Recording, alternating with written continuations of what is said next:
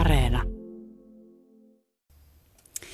Juhani S, minkälainen on hyvä rakastaja? Mitä pitää makuuhuoneessa tietää tai minkälainen tyyppi pitää olla, jotta voi ihan siis myydä näitä palveluita? Mm, mulle hyvä rakastaja on ensisijaisesti ihminen, joka kuuntelee sitä toista tai toisia. Eihän sitä koskaan tiedä, monenko ihmisen kanssa siellä peuhataan. Hän ottaa huomioon toisten tarpeet, mutta myöskin omansa. Ja semmoinen ero siinä mun kirjoissa on seksipalvelun myymiseen, että silloin ne omat tarpeet jätetään sivuun ja silloin keskitytään ihan kokonaan siihen, mitä asiakas toivoo ja pyytää. Eli siellä ei voi lähteä millään tavalla toteuttaa minkäänlaista omaa seksifantasiaa, vaikka olisi joku pitkäaikainen asiakas. Mm. Ei ehkä ihan niinkään, että jos sattuu käymään niin hyvä tuuri, että osuu mieltymykset kohdalleen, niin kyllä siinä välillä voi päästää vähän myös irti ja tehdä oman mielen mukaan, mutta siinä pitää olla hyvin tarkkana sitten, että kun ensisijainen ihminen siinä kuitenkin on se asiakas, niin omat halut tulee siihen mukaan ainoastaan silloin, jos ne sattuu sopimaan yhteen. Eli lähtökohtaisesti tämmöinen asiakaspalvelija. Kyllä, tämä on ihan puhtaasti asiakaspalvelutyötä. Yle puheessa. Kysy mitä vaan. Niinpä. Viime viikolla Kysy mitä vaan -ohjelmassa perehdyttiin siihen, mitä ihminen voisi tehdä ää, lisätäkseen itse omaa hyvinvointia. Vieraana oli silloin Kylli Cook. Tänään me sitä vastoin edetään ja nyt me käytetään siihen ulkopuolisia palveluita tai kuulemme sitä, että kun ehkä ihminen on jo oppinut vähän tietämään, mitä hän haluaa tai haluaa lähteä etsiä sitä, mitä hän haluaa, niin Niin tota, mitä sitten tapahtuu? Vieraana on siis miespuolinen seksityöntekijä Juhani S, joka myy seksipalveluitaan päivätyön ohella. Ja mun nimi on Mira Selander. Oikein lämpimästi tervetuloa, oikein hyvää iltapäivää ja tietysti lämpimästi kiitos kysymyksistä. Yle puhe. Jos tota, Juhani, palataan tuohon ajatukseen tuosta itsensä rakastamisesta, minkä mä tässä heti toin esiin, mm. niin mitä sä ajattelet sun asiakkaistas, että täytyykö asiakkaan jo tietää vähän, mitä hän haluaa, vai lähdet sä ihan niin sanotusti kopeloimaan pimeässä? Kyllä yleensä siinä vaiheessa, kun asiakas mun puheille tulee, niin hänellä on jo joku käsitys siitä, että mitä hän haluaa ja mikä on se, mitä hän haluaa lähteä ehkä kokeilemaan. Että joillakin on tosi pitkä kokemus ja näkemys siitä, ja voi olla hyvinkin kapea se ala, että minä haluan nyt tasan tätä. Ja sitten toteutetaan tasan tätä, mutta kyllä ehkä pääsääntöön ihmiset tulee semmoisina avoimina kirjoina, että he haluaa kokeilla ja tunnustella ja nähdä, että mikä just heille voisi olla, olla se toimivin juttu. Ja tota, mä aina haastattelen kuitenkin etukäteen, kysyn, että minkälaisia juttuja oot ajatellut ja mistä oot tykännyt aiemmin ja mikä on sulle toiminut. Ja sitten lähdetään siitä kokeilemaan, että ei se ihan pimeissä kopelointia voi olla. Se tarvii jotain sinne pohjalle, mistä lähtee. Niin kuin sen asiakkaan puolelta. Nimenomaan asiakkaan puolelta. Että mähän on enemmän sellainen, miksi hän sitä sanoisi, no se on se asiakaspalvelija hyvä termi, että mä, mä toteutan sitä, mitä pyydetään. Ja totta kai mä tuon siihen oman panokseni siinä kohtaa, kun mä tiedän suunnilleen, että mihin suuntaan lähdetään. Että siihen, siihen asti, että mulla on joku käsitys siitä, mitä asiakas haluaa, niin mä oon itse hyvin hiljaa siitä, että mitä mä voisin kuvitella, että hän voisi haluta. Eli vasta kun tietää sen, että tämä asiakas toivoo nyt tuollaista suuntaan, niin sitten siihen voi tuoda sitä omaa kokemusta ja omaa näkemystä, että tämän tyyppisiä asioita tähän voisi kuulua. Sun asiakkaat, ää, mitä, mitä sukupuolta he edustaa? Tästä on useampikin kuulijakysymys. Joo, pääasiassa mun asiakkaat on naispuolisia. Jos tota... kysytään, että millä ajatuksella mä oon aikoinaan lähtenyt liikkeelle, niin mä oon lähtenyt sillä, että mä myyn seksipalveluja naisille. Mutta tota, sitten on tullut miespuolisia, jotka kysyy, no jotkut kysyy jotain ihan erityistä fetissiä, on ollut kyselyä jostain, että minkälaiset nahkasaappaat sulla on. On ollut joku tämmöinen, tota, no yksi semmoinen esimerkki, mikä aika vasta... Vasta tuli, niin oli semmoinen miesasiakas, joka hän halusi läheisyyttä, hellyyttä, läsnäoloa ja keskustelua. Ja se oli kaikki siinä. Me kaksi tuntia maattiin sylikkäin juteltiin kaikesta mahdollisesta maan ja taivaan välillä. Vähän siliteltiin toisiamme, mutta huppari pysyy päällä koko ajan. Että pääasiassa naisia, mutta miesasiakkaita myös jokunen. Mutta oliko tässä esimerkiksi tässä edellä mainitussa asiakkaassa oli se, että sä tiesit, että siihen ei välttämättä liity sit mitään aktia? Onko tämä oikea termi tähän? Mm, siitä voi käyttää monia termejä. Mä itse asiassa jo silloin, kun me käytiin hänen kanssaan keskustelua mahdollisesta asiakkuudesta, niin sanoin, että mä rajaan kaiken genitaalikontaktin ja suutelun pois miesasiakkaiden kanssa. Ja hän oli, että ok, tämä on hänen puolestaan ihan hyvä. Ja näin me päästiin, me löydettiin sitten se yhteinen semmoinen alue, että tässä, me, tässä on meillä, meillä tota asiakkuus syntynyt. Yle puhe. Ennen kuin mennään siihen äh, niihin sun asiakkaiden toiveisiin vielä enemmän, äh, niin miten siis sä tosiaan sä päätit alkaa myymään seksiä päivätyön ohella? Mm. Sä teit siis sellaisen päätöksen. Oliko se semmoinen, että sä tykkäät seksistä niin paljon tai, tai mihin, mihin se liittyy? Kaipasit sä rahaa? Rahahan on ilmeisesti aika iso motivaatio kuitenkin, miksi tätä lähdetään tekemään. Joo, raha on monelle iso motivaatio. Mulle se on sivuseikka. Että mä, on, mä tuun toimeen ihan hyvin ilmankin, että totta kai on kiva tehdä vähän lisää töitä ja sitten ehkä saada jotain kivaa uusi puhelin tai mikä ikinä se oiskaan, mutta että se ei ole millään tapaa mulle välttämättömyys. Ja mä lähdin tähän työhön ihan sillä ajatuksella, että mä ensinnäkin, mulla on pitkän, pitkältä ajalta monen, monien vuosien takaa tuttuja, jotka on tehnyt tätä työtä. Mä oon kuunnellut heiltä, että mitä kaikkea se voi sisältää ja sitten mulla on aina ollut semmoinen kiinnostus kuitenkin, että mitä kaikkea voi seksuaalisuuden saralla ihminen tehdä. Ja jotenkin tämä oli ehkä semmoinen luonnollinen jatkumo kaikille sille, mitä mä oon tehnyt tähän asti, että laitetaan rasti ruutuun, että tätäkin on kokeiltu. Toistaiseksi ei ole tarvetta ollut vielä miettiä, että lopettaisinko, että on ollut kyllä tosi mukavaa. Mutta jos sä sanot, että sä et välttämättä kaipaa sitä rahaa, mm. miksi, miksi se sitten... Tuoko se niin kuin nimenomaan se, että sä teet sitä maksusta, niin tuoko se jonkun niin kuin lisää niin kuin bonuksen siihen, itse siihen niin kuin seksin tekemiseen? Koska sä sanot kuitenkin, että sä oot asiakaspalvelija, eli sä toivot, että asiakas tyydyttyy. Sä et toteuta omaa fantasiaa sun mm. työssäsi.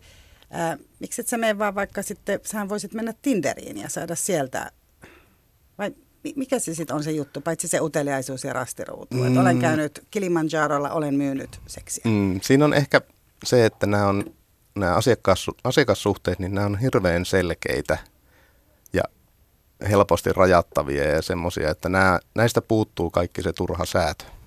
Että kun Tinderin lataa ja sitten pitää miettiä, mitä kuvia ja mitä kirjoitan profiiliin, mitä sanon näille ihmisille, jotka sattuu mätsäämään, niin siinä on hirveä määrä ylimääräistä puljaamista, josta mä en niin välitä.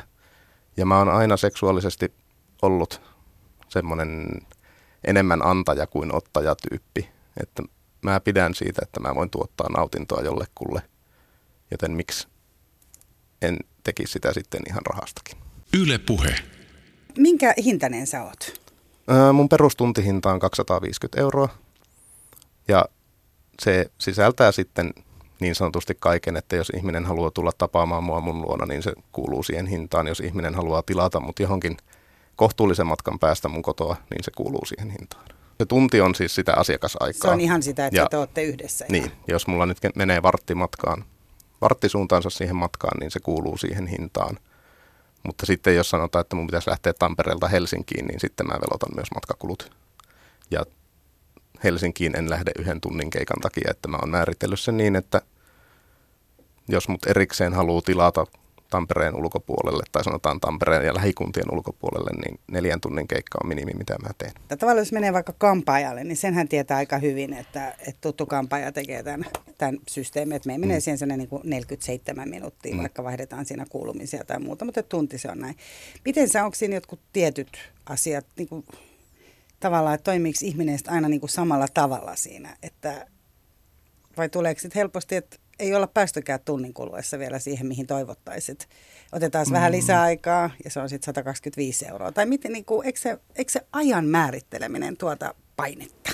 Uh, ei se oikeastaan ole kauhean vaikea, että se yleensä etenee kumminkin aika selkeästi niin, että ensin jutellaan hetki, katsotaan vähän, että mikä se olisi se juttu ja sitten lähdetään toteuttaa. Ja se on mun tehtävä kuitenkin pitää kiinni siitä ajasta, niin mä seuraan koko aika vähän kelloa, että missä mennään. Ja sitten mä sopivassa kohtaa sanon, että okei, meillä olisi vielä tämän verran aikaa. Ja sitten mietitään, mitä sillä ajalla tehdään.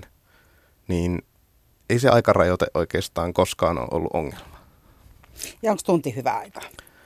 Öö, kaksi tuntia on se tyypillinen, mikä multa tilataan. Eli viisisataa? Öö, no se on neljäsataa. Että... Ai, okei, kaksi tuntia saa. Joo, mä, mä, mä voin kertoa semmoisen pienen markkinointikikan. Eli mä oon tehnyt sitä kahdesta tunnista semmoisen niin kuin myynti, myyntikappaleen sillä, että mä oon laskenut sen hintaa verrattuna siihen tuntiin. Se on suhteessa selkeästi halvempi, niin se on ehkä se houkuttelevin tarjous tarttua. Ja kaksi tuntia on ihan asiakkaankin kannalta yleensä semmoinen, että siinä ajassa ehtii kumminkin paitsi rakentaa sitä luottamusta ja jutella siitä, että mitä toinen haluaa, niin myös kerkee sitten toteuttaa aika paljon asioita. Sekin on tärkeää, että miten siitä erotaan, miten siitä lähdetään pois, eikö niin? Joo, kyllä siis juuri sen takia mä kerron, että hei, meillä on vielä kymmenen minuuttia aikaa, että siinä ehtii orientoitua siihen, että okei, tämä alkaa nyt olla lopullaan tämä aika ja ehkä jutella siitä, että nähdäänkö uudestaan, että haluuko asiakas tulla takaisin. No ei, yleensä ei sovita seuraavaa tapaamista vielä siinä, mutta... Että sitä pitää vähän tunnustella. Sitten, sitä monesti haluanko. Pitää tunnustella ja sitten aika harvalla on varaa viikoittain kumminkaan käyttää mun palveluja, että se on yleensä enintään kerran kuussa, niin, niin pitkälle harvalla on kalenteri valmiina, että osaisi sanoa, että hei, otetaan tonne. Ja sitten siinä on kumminkin aina vähän se varianssi, että jos otat kuukauden päähän ajan ja sitten... sattuukin just sille viikolle vaikka hirveä työstressi, niin se on vähän tympeä sitten, että lähtee perumaan ja siirtämään. Niin asiakkaalla siis asiakkaan stressi. Puolelta nimenomaan. Että mä hirveän harvoin perun tai siirrän. En muista, että olisiko tapahtunut. On varmaan tapahtunut joskus, mutta että mä yleensä huolehin siitä, että mä oon kyllä työkykyinen silloin, kun tarvii. Eli vaikka se olisi poskiontelon tulehdus, niin sä lähdet hoitamaan hommat? Riippuu vähän, koska tota, siinä kuitenkin ollaan ihmisen kanssa lähikontaktissa, niin siinä pitää aina vähän pohtia myös sitä, että tartutaanko mä sille toiselle jotakin. To, se asiakashan saattaa olla vaikka no, reumapotilas, jolla on heikentynyt immuunipuolustus. Ja jos mä annan hänelle jonkun semmoisen taudin, joka terveille ihmisille on vaaraton, mutta hänelle se saattaakin olla, jos ei hengenvaarallinen, niin kuitenkin selkeästi vaarallisempi, niin kyllä siinä aina se pitää miettiä, että en lähtisi kovin kummoisessa poskiuntelutulehuksessa asiakastapaamiselle, että silloin siirtäisin. Katriina muuten kysyy täällä, että suuteletko suulle? Suuteletko sä? Joo, kyllä. Kuuluu. Se kuuluu palveluun? Se kuuluu palveluun, että jos asiakas sitä haluaa, niin se on ihan olemassa oleva vaihtoehto. Yle puhe. Sitten täällä on useampikin ää, kysyä, joka kysyy, että onko suorituspaineita? Muun muassa Pete Oksa, Juha ja Pekka on tässä ainakin, ja Tiina Tinkanen itse asiassa myös. Sen on kysynyt tästä sun suorituspaineesta ja myös siitä, että Että joudutko turvautumaan äh, sinisiin pillereihin? Ähm, joo, mä oon itse asiassa kirjoittanut blogissanikin suorituspaineista. Ja kyllä, et on niitä mullakin. Ja itse asiassa se, mikä tässä on ollut mielenkiintoista havaita, niin penetraatiota kysytään hirveän vähän. On oikeastaan kauhean harvoin tarvetta sille itse niin kuin... jos haluaa sanoa varsinaiselle aktille, siis milloinhan multa olisi viimeksi edes pyydetty sitä? Ihmiset yleensä hakee jotain muuta kuin sitä perinteistä tota, yhdyntää, niin ne ei ole oikeastaan ollut kovin relevanttia pohdintaa ne suorituspaineet pitkään aikaa. Eli vaikka sulla ei seisoisi, mm-hmm. niin sillä ei ole niin kuin merkitystä? Ei, sillä ei ole oikeastaan ollut merkitystä, että on niin paljon muita asioita, mitä ihmiset pyytää, haluaa ja toivoo, että tota, se ei ole ollut koskaan ongelma.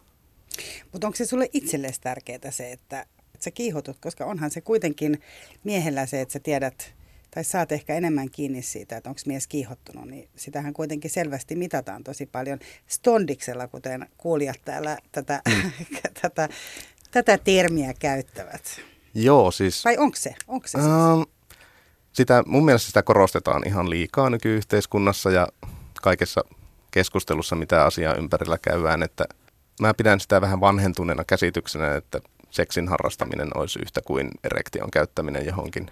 Että mä oon itse asiassa aika paljon ajanut asioita niin kuin ihan omassa henkilökohtaisessakin elämässä siihen suuntaan, että se keskittyisi se seksin harrastaminen niin kaikkeen muuhun kuin siihen penetroitumiseen ja suuseksiin ja ylipäätään niin kuin genitaalikontaktiin, niin tota, mä en ole sitä koskaan osannut pitää semmoisena mittarina itselleni. Tarkoittaako se myös sitä, Juhani, että koska se on itselle sulle vähän vierasta ja kuitenkin meillä on se käsitys, että seksiin liittyy niin läheisesti se penetraatio ja orgasmi ja niin kuin tyydytyksen tuottaminen, että molemmat tavallaan, että tällä orgasmilla nyt mitataan sitä, että ovatko molemmat tyydyttyneitä ja se orgasmi tapahtuu sillä, että on penetraatio, niin onko tämä myös tämä tapa myydä seksiä, niin onko se vähän kuitenkin semmoista, että sä saat enemmän hyväksyntää ehkä myös itsellesi tätä kautta tai omalle tavalle harrastaa seksiä? Mm. Rakastella, mä en tiedä niin. Käytetäänkö tässä termiä rakastella, kun tämä on ammatti, niin. Joo, se on tota, en mä ehkä sanoisi, että se on mulle tapa hankkia hyväksyntää omalle tavallaan, että se on ehkä enemmän semmoinen, että mä koitan avata ihmisten silmiä siihen, että hei, on olemassa muitakin tapoja ja muitakin asioita, mitä voi tehdä. Jälleen kerran mä painotan enemmän sitä asiakkaan näkökulmaa ja hänen toiveitaan, kuin että lähtisin kiillottamaan omaa kilpeäni tällä. Mulla on itse asiassa käynyt jopa mielessä, että pitäisikö mun ottaa kokonaan palveluvalikoimasta pois kaikki, mihin liittyy peniksiä. Ja keskittyä ihan oikeasti siihen, että tulkaas kokeilemaan, mitä kaikkea muuta maailmassa on. Yle puheessa. Kysy mitä vaan. Joo, oikein hyvää iltapäivää. Kysy mitä vaan ohjelmasta, missä tänään puhutaan ää, seksin myymisestä. Paikalla on siis miespuolinen seksityöntekijä Juhani S. Täällä on tietysti mo- on monta kysymystä nimenomaan tästä, että, että mitä... Mitä niin kuin ihmiset haluaa? Mitä asiakkaat mm. haluaa? Ja sä tässä selvästi niin kuin avaat tätä ja viittaat tätä, että se on selvästi niin kuin jotain muuta kuin mitä me ehkä kuvitellaan. Bella Forsgren kysyy, että mikä on yleisin ennakkoluulo, mihin törmää työsi takia? Ja myös Fanni kuusikymmentä kysyy, että minkälaisia vääriä ennakkoluuloja ihmisillä on? Liittyykö tämä nyt myös siihen? Öö, jos lähdetään semmoisista ennakkoluuloista, mihin törmää sen asiakaskontaktin ulkopuolella niin kuin muilta ihmisiltä, niin hirveän paljon kollegat nostaa esille sitä ajatusta, että seksityö on jotenkin viimeinen pakko ja me ollaan epätoivoisia ihmisiä, jotka joutuu tekemään tätä ja ehkä joku ajattelee, että ollaan jollain tapaa uhreja tai hyväksi käytettyjä tai mitä tahansa. Niin tämä on semmoinen ennakkoluulo, mikä tulee tosi paljon esille ja sen, mitä itse tunnen alalla toimijoita, niin hyvin harvoin pitää paikkansa. Tosi moni seksityöntekijä on ihan, saattaa olla perheellinen, käyvät jossain muussakin työssä, opiskelevat, maksavat laskut, käyvät ihan yhtä lailla kaupassa miettimässä, että minkä mallista jauhelihaa ostetaan, on lemmikit, saattaa olla lapsia, niin se ei... Ne mun havainnot ei tue ollenkaan sitä kuvaa siitä, että seksityöntekijät olisi jotenkin uhreja ja että meitä jotenkin hyväksi käytettäisiin, vaan päinvastoin mä oon nähnyt tosi paljon itsenäisiä, aikuisia, voimakastahtoisia ihmisiä, jotka tietää mitä he haluaa, tietää mitä he haluaa tehdä, mitä he te- tekee saadakseen haluamansa. Ja tota, se on kauhean sääli, että ei yhteiskunnassa pysty kertomaan ylpeästi olevansa seksityöntekijä, koska siinä on niin voimakas se stigma. Mm. Mä luin yhtä Väestöliiton ää, tutkimusta vuodelta kaksituhattaviisitoista ja siinä nimenomaan sanottiin ää, tämän tutkimuksen perusteella, että se stigma on tosi suuri, kun ää, seksiä myy mies ja ostaja on nainen. Mm. Eli tavallaan onko se myös sitä, että jotenkin miehen ei jotenkin, että, että tämä on ammatti, minkä voisi vielä niin kuin nainen voi sen jotenkin tehdä, että hän N S niin kuin antaa seksiä ää, mies, miespuoliselle, koska ainahan tässä puhutaan, hirveän usein puhutaan kuitenkin, että se on mies versus nainen, mm, vaikka kyllä. On, on varmasti tota hyvin paljon ää, muutakin ja, tota, ja onneksi on, mutta siis... Ää, Onko se myös niin, että, että paitsi se, että mies myy seksiä, niin sitten se, että nainen haluaa seksiä? Et koetko sä, Juhani, että on sellainen asia, että, että niinku se, että on haluava nainen, niin se on jo jollain tavalla semmoinen yhteiskunnallinen stigma. Kaikista näistä niinku, naisten lehtien ja iltapäivälehtien lehtijutuista huolimatta, mm. miten nyt halutaan niin hirveästi. Mm. Mikä on sun kokemus? Äh, mun oma kokemus on... Se, että se stigma siinä, että mies myy ja nainen ostaa, niin se on aika paljon siellä naisen puolella. Että siis seksiä myyvänä miehenähän niin voisi ajatella, että hei, toihan on puoli Jumala, että se tekee asiaa, jota kaikki miehet haluaa ja sitten vielä saa sitä rahaa. Kun taas se nainen hyvin helposti nähdään vähän ressukkana, jolla on jotain mennyt elämässä pieleen, että hän joutuu tämmöiseen turvautumaan. Ja se on ehkä myös semmoinen ennakkokäsitys, jonka mä, joka ei millään tapaa mene yksin sen kanssa, mitä mä työssäni näen, että mun asiakkaat on sääntöjään määrätietoisia, toimeentulevia, miellyttäviä, siis viehättäviä ihmisiä, jotka tota, he lähestyy sitä asiaa enemmän sillä tavalla, että, että saahan, saahan seksiä. Ei se ole ongelma, mutta että he haluaa laatua, he haluaa panostaa itsensä, he, halu, he haluaa juuri semmoisia asioita, mistä he tykkää. Ja tulemalla mulle, niin he, paitsi että he voi, niin he usein myös paremmin uskaltaa kertoa, että hei, tykkään tällaisista ja tällaisista asioista, haluaisin kokeilla tätä. Et jos samaa lähtisi yrittämään vaikka Tinderin kautta, niin se vaiva, se työmäärä, mikä siihen menisi ja todennäköinen pettymysten määrä on ihan valtava.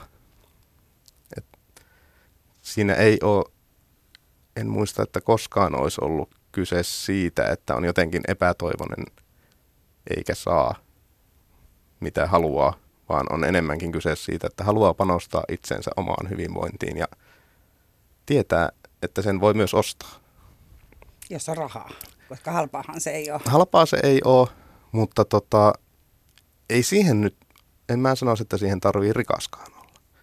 Että jos ihminen käy säännöllisesti töissä ja on edes kohtalaiset tulot, niin se, että säästää sieltä sen vaikka kaksisataaviisikymmentä, jos ei nyt kerran kuussa, mutta vaikka kerran muutaman kuukauteen, niin ei se ole mahdoton tehtävä kovinkaan monelle. Että ehkä sekin on semmoinen harhaluulo, että palveluja käyttää vaan todella hyvin toimeen tulevat bisnesnaiset, joilla on liikaa rahaa, niin ei pidä paikkaansa. Että mullakin on ollut asiakkaita ihan, ihan duunariportaasta lähtien. Ja samaa kertoo kollegat, että ei, ei se kato sitä yhteiskuntaluokkaa eikä se kato tulotasoa, että ihmisiä tulee ihan kaikista luokista asiakkaaksi. Yle puheessa. Kysy mitä vaan.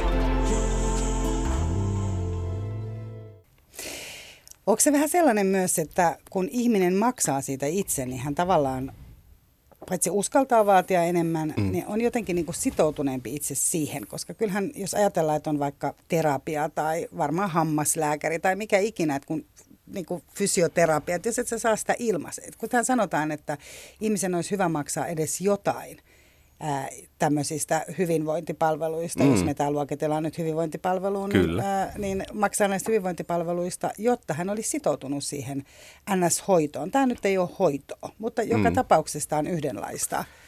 Niin koet sä, että se on myös niin kuin tavallaan se, että sä maksat siitä sen kaksisataaviisikymmentä tai neljäsataa, joka jäi mm. nyt mun mieleen, tässä mm. se kaksi tuntia on se tyypillinen. Niin tota, että ihminen sitten itse myös jotenkin antaa siinä itsekin enemmän itsestään. Joo, kyllä mä uskoisin, että siinä, mä en tietenkään, kun mä en tunne asiakkaita niin siviilissä, että minkälaisia he on silloin, että mä en pysty tekemään varsinaista vertailua, mutta mä epäilen, että siinä on kuitenkin se, että ihmisellä tulee se ajatus, että okei, mä oon nyt maksanut tästä, niin tästä pitää ottaa kaikki irti. Ja kyllä he on tosiaan, niin kuin sanoin, niin he on tosin, tosi hyvin kärryillä siitä, että mitä he haluaa kokeilla. He ei välttämättä tiedä, mistä he tykkää tullessaan mun luo, mutta he on kumminkin selkeästi orientoituneita siihen, että hei, mä haluan tietää, mistä pidän ja haluan kokeilla erilaisia asioita. Ja ihan varmasti, jos palvelu maksaisi kaksikymmentä, niin se sitoutuminen ja se kokeilun halu ja se tarve ottaa se hyöty irti, niin olisi varmasti paljon pienempi. Mutta eikö sulle yhtään tullut, Juhani, semmoinen olo, että kun sä sanot, päätät, että kaksisataaviisikymmentä minä täällä myyn nyt itseäni, niin eikö sä yhtään kauhistuttuna, että onks, pystyykö mä nyt ihan seisoon niin kuin näissä saappaissa? Onko mä nyt niin kuin enough good mm. niin kuin tähän hommaan?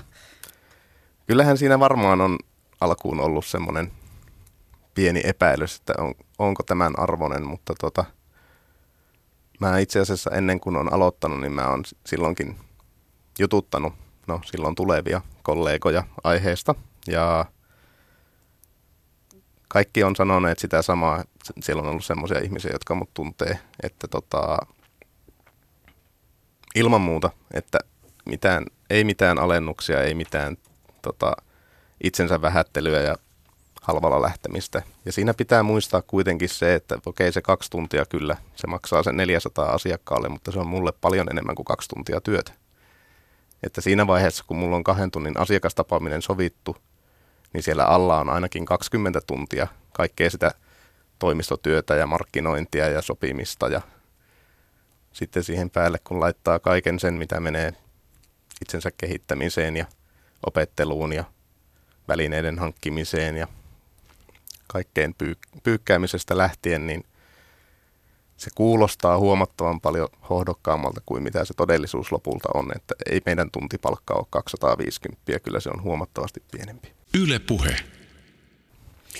Anttila seitsemänkymmentäneljä kysyy, että nautitko sä itse työtä tehdessäsi ja mitä jos et nauti, jos joku asiakas on, miele- on sun mielestä vaikka fyysisesti vastenmielinen? Sä äsken puhuit selvästi tosi arvostaen näistä asiakkaista, mm. että mitä jos joku on? Ähm, hyvin usein löydän itteni nauttimasta siitä tilanteesta tavalla tai toisella, että vaikka en välttämättä tekiskään just sellaista asiaa, mitä haluaisin itsekseni siviilissä jonkun siviilikumppanin kanssa tehdä, niin lähes kaikesta, jos ei kaikesta, mitä olen asiakkaiden kanssa tehnyt, niin sieltä on aina löydettävissä joku ilo. Että ehkä suurimpana ja semmoisena, mikä on aina käytännössä läsnä, on se, että mä pääsen tosi paljon näkemään ihmisistä, että he jotenkin löytää itsensä tai omia tarpeitaan tai uusia mielenkiinnon kohteita.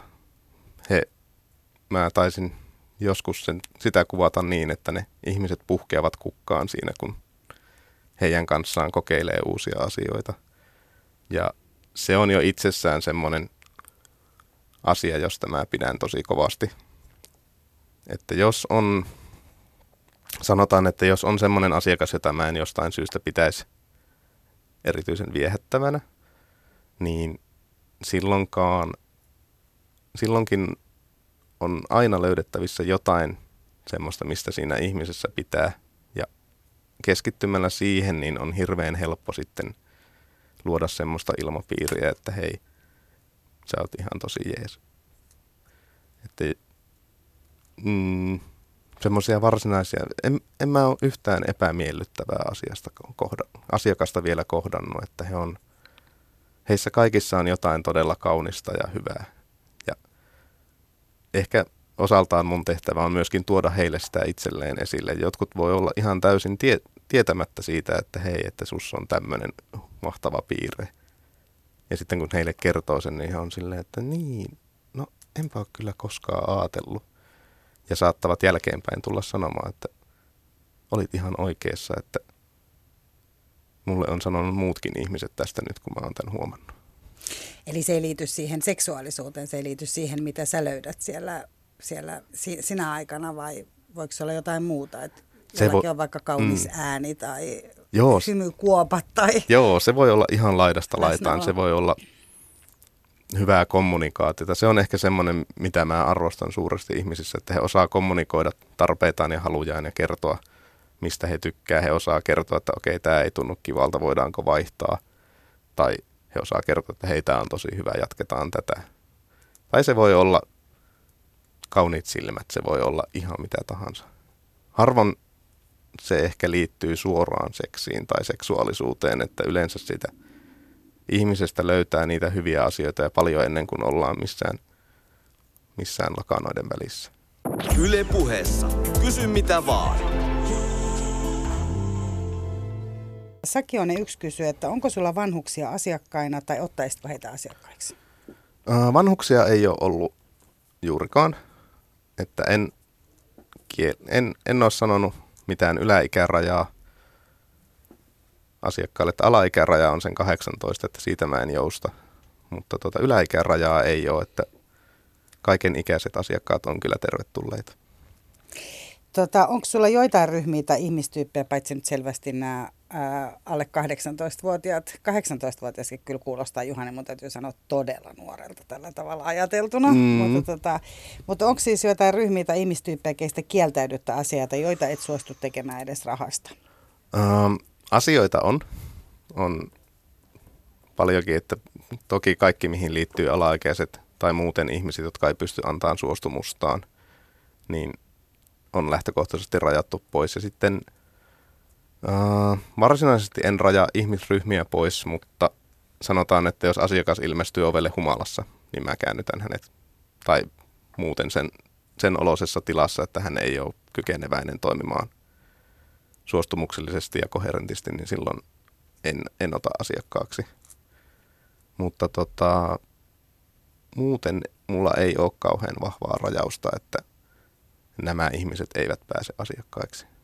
Mutta entäs jos joku asiakas haluaa vaikka, että sä kohtelet häntä jotenkin kaltoin, joka ei ole nyt semmoista niinku niissä mm. normeissa, missä, mitkä on? Näit, näitä asiakkaita itse asiassa on, ja, tai siis asiakkaita, joiden toiveita voisi katsoa ulkoapäin kaltoin kohteluna, niin heitä on. Ja mä aina käyn sen keskustelun etukäteen, että mitä hän toivoo, miksi, mitkä on rajat, mitä saa tehdä, mitä ei saa tehdä, ja se saattaa olla hyvinkin rajua sitten se lopputulos sen jälkeen, kun se keskustelu on käyty ja molemmat ymmärtää, mihin lähdetään ja molemmat tietää, miten se tilanne keskeytetään, niin siellä... Tuo, Miten siellä, tarkoitat rajua niin kuin uh, en, kun ennen kuin lähdetään? Uh, mulla on esimerkiksi semmoisia asiakkaita, jotka tykkää tosi kovasta piiskaamisesta. Ja saattaa olla sellaista, että siitä, läht- siitä jää oikeasti mustelmat viikoksi ja... Kun siitä on keskusteltu etukäteen, asiakas tietää, että hän pitää tästä. Mä tiedän, että hän ymmärtää, mihin on lähdössä. Mä tiedän, että hän tietää, miten tämän voi keskeyttää. Niin voi toteuttaa hyvinkin rajulta näyttäviä asioita ihan tota, ongelmattomasti. Mutta jääkö koskaan tota, äh, huono fiilistä, että tuleeko huono omatunto, Linda kysyy? Tai tuleeko hyväksikäytetty olla vaikka tekisikin työtä omasta tahdosta? Mm. Ei oikeastaan. Siinä on niin selkeä se, että, tota, että mä myyn tämän kaksi tuntia aikaa, niin mä saan siitä tämän, että tämän verran sitten rahaa, niin se ei se poikkea siinä mielessä mistään muusta työstä, että jos mä menen kaupan kassalle ja mä myyn sinne X tuntia aikaa niin ja saan siitä ton verran rahaa, niin se on samanlainen diili mun kirjoissa. Että totta kai se on jossain määrin aina emotionaalisempaa kuin kaupan kassalla oleminen, mutta siinä pitää osata kuitenkin vähän lokeroida sitä omaa tunnetilaa ja laittaa se syrjään semmoiseksi, että tämä ei nyt kuulu tähän tilanteeseen.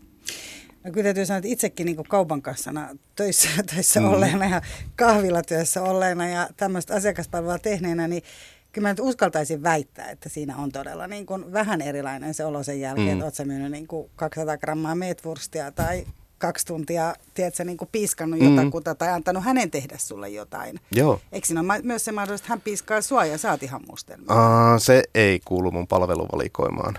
Että tota, mun pitää lähtien jo siitä, että mun pitää ajatella sitä, että entäs jos mulla on seuraava asiakas, joka haluaa... Täysin ihmisen ilman mustelmia. Niin. Se, se, se on ihan mun mielestä tota, perusteltu toive. Ja tässä on joka tapauksessa sitten pitää miettiä vielä se, että tota, kun mä en tunne he, asiakkaita samalla tavalla, tai mä en tunne heitä, niin se, että jos mä antaisin heidän piiskata itseeni, niin se on huomattavan paljon vaarallisempi tilanne kuin se, että se tapahtuu toisinpäin. Niin mä oon rajannut sen kokonaan silleen, että mua ei saa piiskata tai satuttaa tai alistaa tai sitoa. Mutta mä voin tehdä sen asiakkaalle. Yle puheessa. Kysy mitä vaan. Onko sulla, tota, Juhani, jonkun jonkunlainen niinku palauteautomaatti? Kun sä puhut, että käytte niinku läpi sitä, sitä, mitä siinä on, niinku, tai hyvästelette, ja mm. mahdo, on mahdollisuus, että varataan jo se aika, mahdollinen se seuraava aika. Sulla ei ole mitään sellaista, tiedätkö, kun on virastoissa vaikka sellainen hymy, että on niin kuin neljä semmoista, että sainko hyvää palvelua, niin onko, saat, saat sä niin kuin, kaipaat sä, tai tuleeko sulle myös vähän semmoinen olo sen jälkeen, että Uh, en mä tarvi semmoista automaattia. Se tulee hyvin spontaanisti se palaute käytännössä joka kerta ihmisiltä, että he yleensä siinä viimeistään takkia päälle laittaessaan kyllä kertoo, että oliko tämä hyvä vai ei. Ja se on hyvin voittopuolisesti. Vaikka itsellä olisi ehkä semmoinen olo, että nyt en ollut ihan tänään parhaimmillaan, niin yleensä se palaute on kuitenkin se, että tämä oli ihan tosi hyvä, tämä oli just sitä, mitä kaipasin. Ja ei siihen sitä nappula-automaattia enää tarvi. Mm. Mut kun sä sanot, että se olohan silloin, kun sä laitat sitä takkia, sä oot just niinku tyydyttynyt ja sulla on ne kaikki niinku endorfiinit pinnassa ja oksitosiini, mikä mm. siinä erittyy ja muut, niin siinähän ollaan ihan semmoisessa huumassa, mutta sehän voi olla, että sitten tulee niinku, tiedät sä, neljä päivää myöhemmin tai kuukausi myöhemmin tulee semmoinen, että yök, miksi mä apua, miksi niinku tavallaan, että eihän se aina jää se. Saat sä koskaan sellaista palautetta, että sitten rupeaa niinku jälkeenpäin sitä asiakasta jotenkin niinku nolottaa tai tulee semmoinen olo, että he ovat vaikka aggressiivisia, laittaa inhottavaa viestin tai jotain muuta vastaavaa. Tuleeko, tuleeko heille semmoisia niinku jälkihöyryjä, jotka onkin vähän semmoisia huonoja? En, en muista, että olisi tapahtunut koskaan. Et ainakaan myönnä täällä radiolähetyksessä. Voisin myöntää, jos olisi, mutta ihan rehellisesti niin en muista, että kukaan olisi tullut jälkeenpäin kertomaan, että häntä kaduttaa, että hän on käynyt mun vastaanotolla palveluja käyttämässä. Tai että olisi tullut jotenkin semmoinen olo, että tämä oli väärin. Et se on ehkä yleisin palaute, mitä mä saan, on se, että mun kanssa kun viettää aikaa kahden kesken, niin siinä on sellainen ilmapiiri ja sellainen flow siinä tilanteessa, että on tosi helppo olla sinut omien halujensa kanssa ja on helppo kertoa mitä haluaa ja on helppo ajatella, että hei, tää on ihan okei, koska no, mä oon nähnyt niin laajan kirjon kaikkea mahdollista, että tota, hyvin harvoin kukaan enää onnistuu yllättämään, että ai tämmöstäkin on, vaan että enemmän se on niin päin, että ne ihmiset tulee, että no mä oon vähän ajatellut tämän tyyppistä ja tämän tyyppistä ja mulla on heti semmoinen valtava repertuaari päässä, että hei joo, tähän kuuluu tuota, tuota ja tuota ja tuota, joo me voitaisiin tehdä näistä tätä ja siinä ei ole oikeastaan koskaan käynyt niin päin, että, että asiakkaan niin kuin toiveet olisi ollut kinkympiä kuin mitä mä oon jo tavannut. Mm-hmm, niin, että sä tiedät aina jo, niin kun, että sulla on niin laaja se rep- sä voit sillä tavalla sanoa, että sulla on niin laaja repertuaari, että mm. se on mua, toi... et, mua niin. et yllätä. Se on toistaiseksi ollut, mutta mä en pysty lupaamaan, että joku päivähän se ihan varmasti tapahtuu sekin, että sitten ovesta tulee ihminen, joka kertoo, että hei, mä oon miettinyt tämmöistä ja sitten mä oon ihan pihalla, että jaa, enpä ole koskaan tämmöiseen törmännyt ja sitten puotetaan vähän hihasta, mutta en mä usko, että se sekään tulisi ongelmaksi, koska tota, siinä on myöskin, kun vuosien varrella on kaiken näköistä nähnyt ja kuullut ja kokenut, niin siinä on oppinut suhtautumaan sillä tavalla, että aa, okei, tämmöstäkin on. Koitan miettiä, että onko joku semmoinen mieltymys, mitä mä olisin kauhistellut enää pitkään aikaan. Mutta en muista. Eli seksi on sulle tosi laaja kenttä, missä saat sitä mieltä, että siinä voit... Se on, se on ihan loputon kenttä. Mä on, vaikka koenkin nähneeni paljon, niin mä väitän, että vielä enemmän on näkemättä.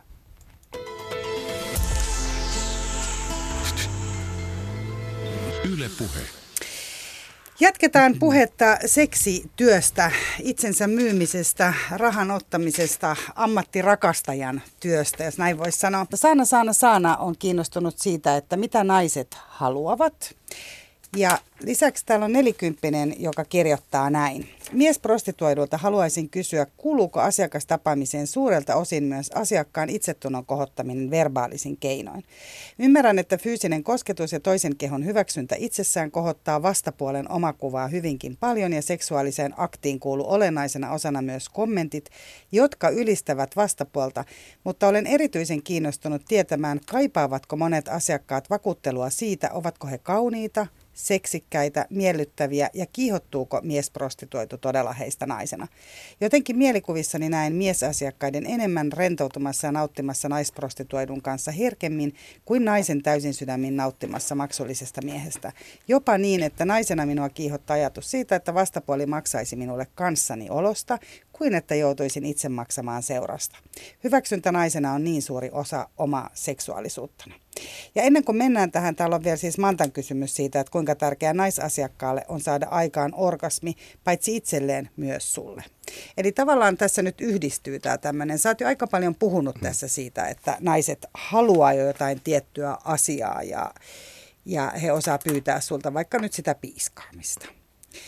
Mutta miten siis tämä, jos sä ajattelet, sun, sä kerroit alussa jo miesasiakkaasta, joka halusi kaksi tuntia, hän maksoi neljäsataa euroa siitä, että olitte sylikkäin ja teillä oli hupparit päällä. Mm. Eli ehkä tässä, jos tämä ei ole ehkä sitten tämmöinen, mies kaipasi ihan sama asia kuin mitä kuvitellaan, että nainen kaipaa seksissä. Siis ihmisiä me ollaan kaikki. Et se näennäinen ero siinä, että mitä mies haluaa ja mitä nainen haluaa, niin se on hirveän suurilta osin kulttuurillinen. Ja mä näen työssäni monesti ihmiset niin sillä tavalla avoimimmillaan, että he uskaltaa sanoa, että he haluaa oikeasti tämmöistä ja tämmöistä asiaa, vaikka voi olla, että he kertoo siellä julkisuudessa tai niin kuin ty- työpaikan kahvihuoneessa tai missä ikinä kertovatkaan jotain ihan muuta.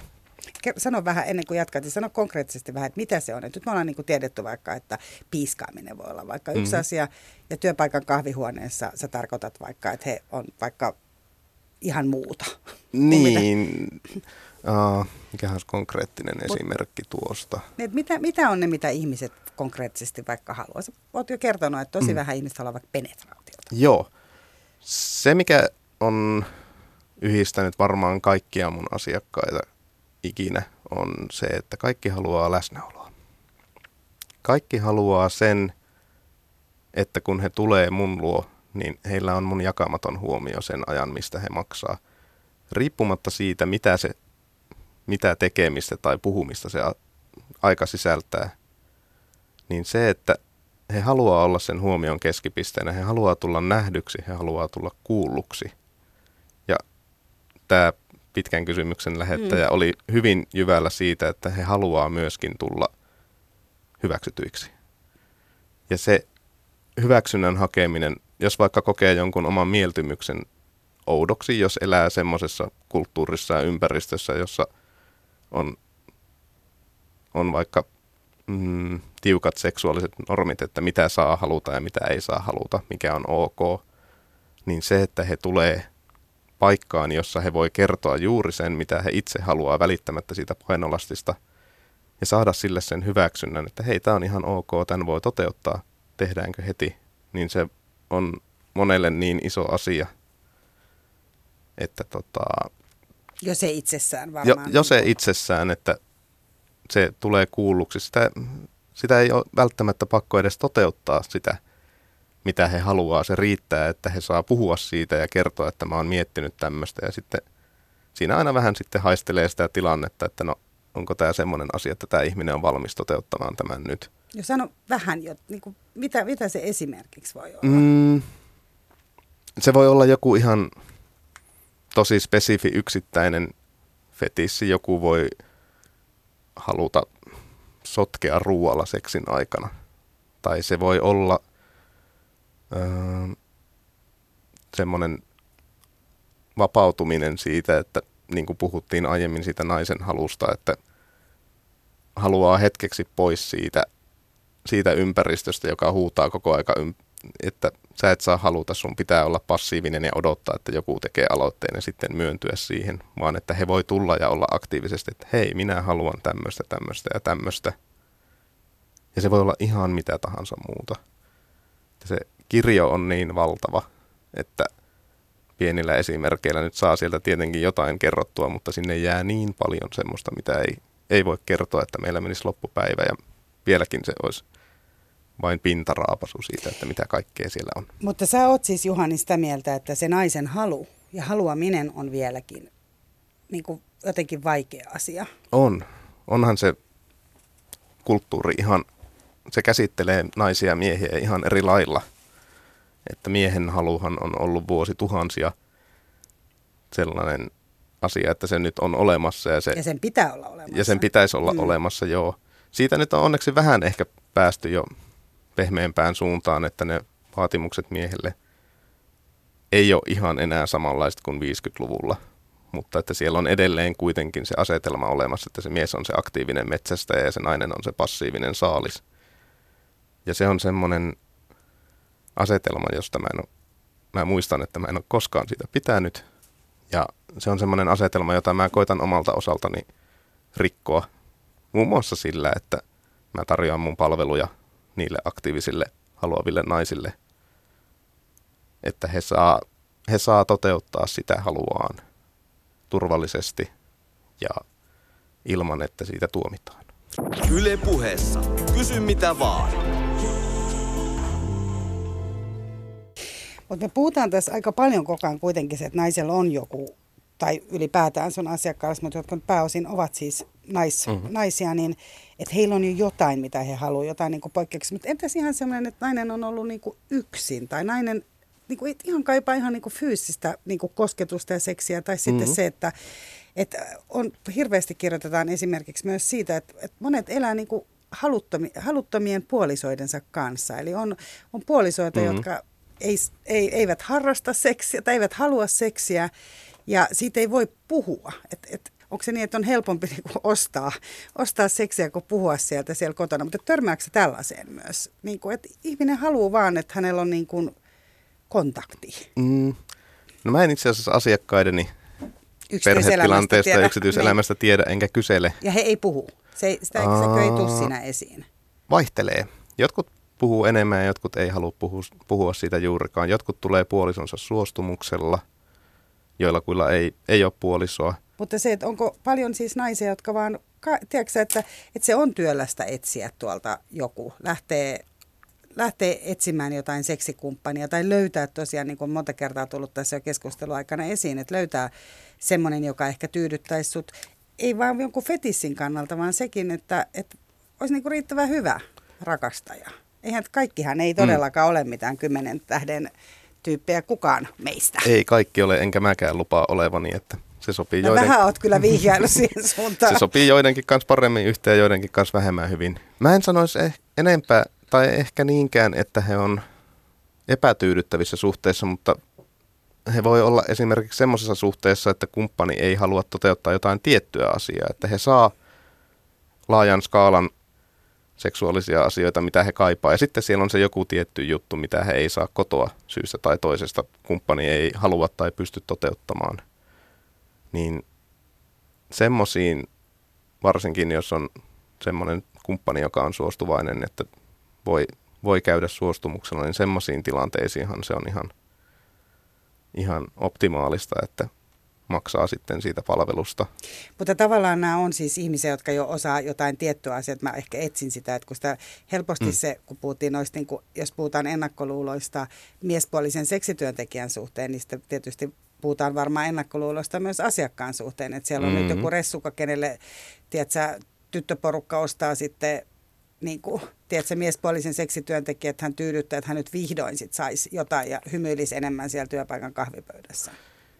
Joo, näitä niin kuin varsinaisesti turhautuneita tapauksia, niin mulla ei kauheasti tule. Että kyllä heillä on yleensä se oma aloite siinä. Heillä on niin kuin muuten asiat tavalla tai toisella kunnossa, että vaikka ihminen asuisi yksinkin, niin eihän nyt se tarkoita, että hänellä olisi tarvitsisi olla mitään seksuaalista turhaamaa tai asiat huonosti sen no suhteen. Ei. Niin tota, mun kokemus on se, että pääasiassa niillä ihmisillä on on jo niin sanotusti paketti aika pitkälle kasassa, ja sitten siihen haetaan vähän vielä lisää luksusta ja laatua ja plussaa ja arjesta irrottautumista. Eli jos palataan tähän niin kuin alkuperäiseen, mm. että tavallaan raka- annetaan itselle mahdollisuus niin kuin, tavallaan tulla rakastetuksi vielä enemmän. Joo. Olla, ollaan jo löydetty. Joo, ja siis sitähän voi ajatella silleen, että jos käy kuumakivihieronnassa, niin se on itsensä hemmottelua tunnin ajan jonkun toisen tarjoamana, niin se on se, että ostaa multa sen tunnin, niin se ei ole ehkä kuumakivihierontaa, mutta se voi olla jotain muuta vastaavan tyylistä arjen luksusta, jossa pääsee vähäksi aikaa unohtamaan perheen ja työmurheet ja semmoiset asiat, jotka saattaa stressata muuten. Yle puheessa. Kysy mitä vaan.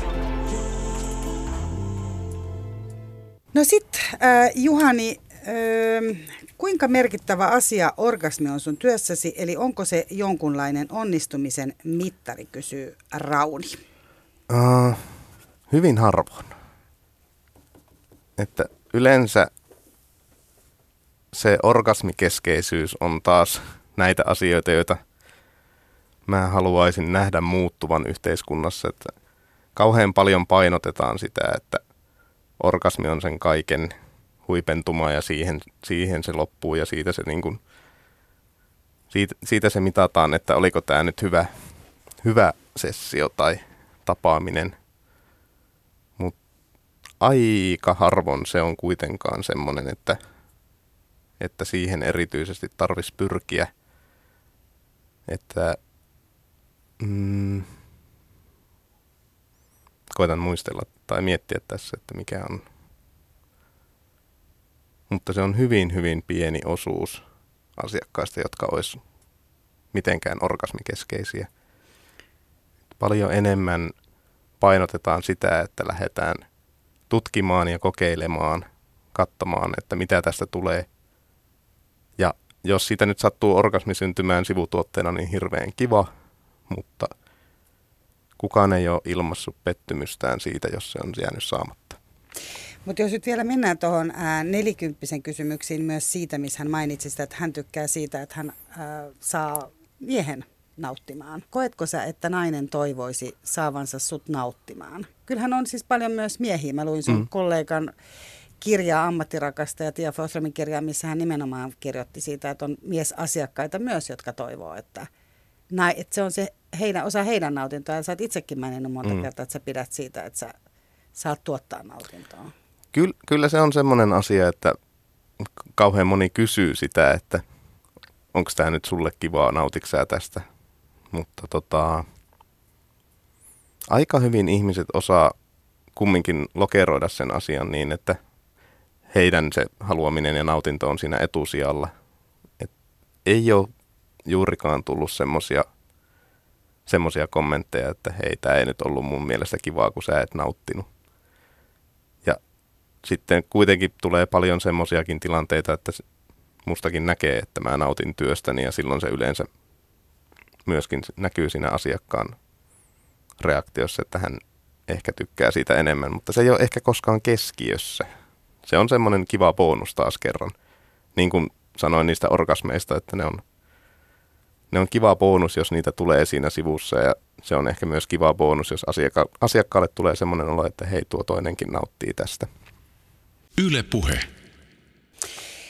Mutta siis seksuaalisuus on hirveän intiimiä ja siinä tosiaan niin kuin nousee ihmisellä kuitenkin kaikenlaisia asioita. Joudutko myös sellaisiin tilanteisiin sitten, että sieltä nousee jotain niin kuin, tiedätkö, lapsuuden traumoja tai, tai ed- parisuhteiden traumoja, jotain kaltoinkohtelua, mitä on tapahtunut edellisessä suhteessa. Miten, miten tällaisiin sä suhtaudut? Ja täällä itse asiassa Aaro kysyy myös sun omasta työhyvinvoinnistasi. Eli, eli tota, onko sulla joku, kenen kanssa saat purettua niitä asioita? Mm, jonkun verran tulee vastaan semmoisia, että ihminen saattaa oivaltaa kesken tapaamiseen, että hänellä on joku, joku juttu painanut edellisessä tai nykyisessä suhteessa.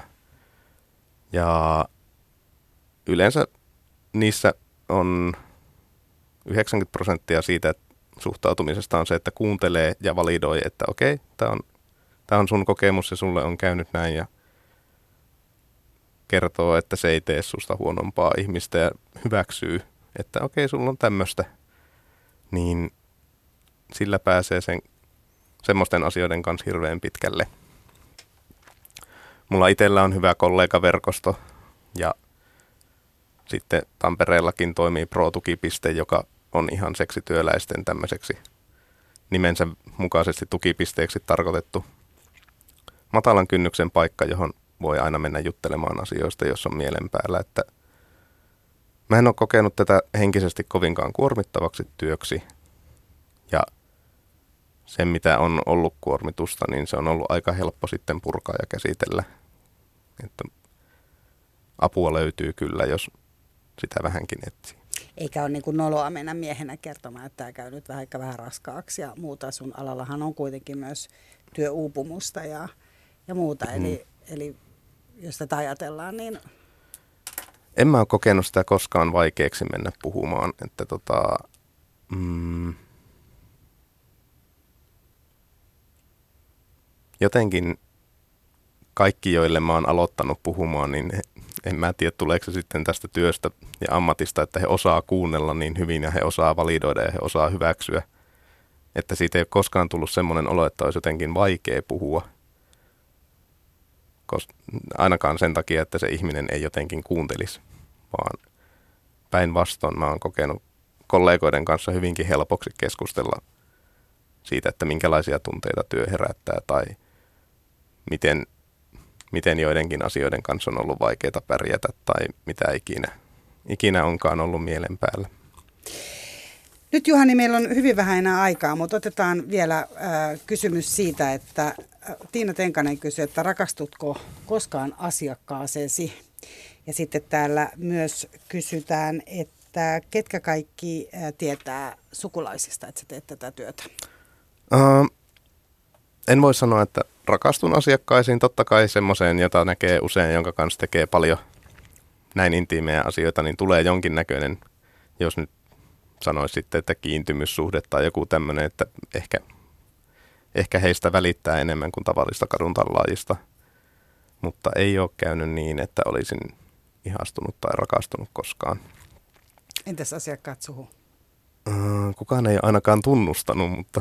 mistä sitä tietää. Ja tota, nykylainsäädäntö ja nykyinen kulttuuri kuitenkin vielä on sellaiset, että on aika vaikea mm, myönt- ehkä myöntäminen on huono sana, on aika vaikea kertoa kovin monelle ihmiselle siitä, että tekee tämmöistä seksityötä, niin sukulaisista en muista, että olisin kertonut vielä kellekään. Aikeissa on joku päivä, mutta tuota, toistaiseksi se on lähin ystäväpiiri ja kollegat, jotka on asiasta tietoisia. Lämmin kiitos Juhani S, että tulit Kysy mitä vaan -ohjelmaa vieraaksi. Kiitos. Ja lämmin kiitos myös kuuntelijoille. Mun nimi on Mira Selander ja me tavataan taas ensi viikolla. Ja laittakaa kysymyksiä sieltä yle piste fi, kysy mitä vaan ää, ohjelman kautta, taikka sitten seuratkaa Yle Puheen Instagramia. Kiitos, moi, ciao. Yle Puheessa, kysy mitä vaan.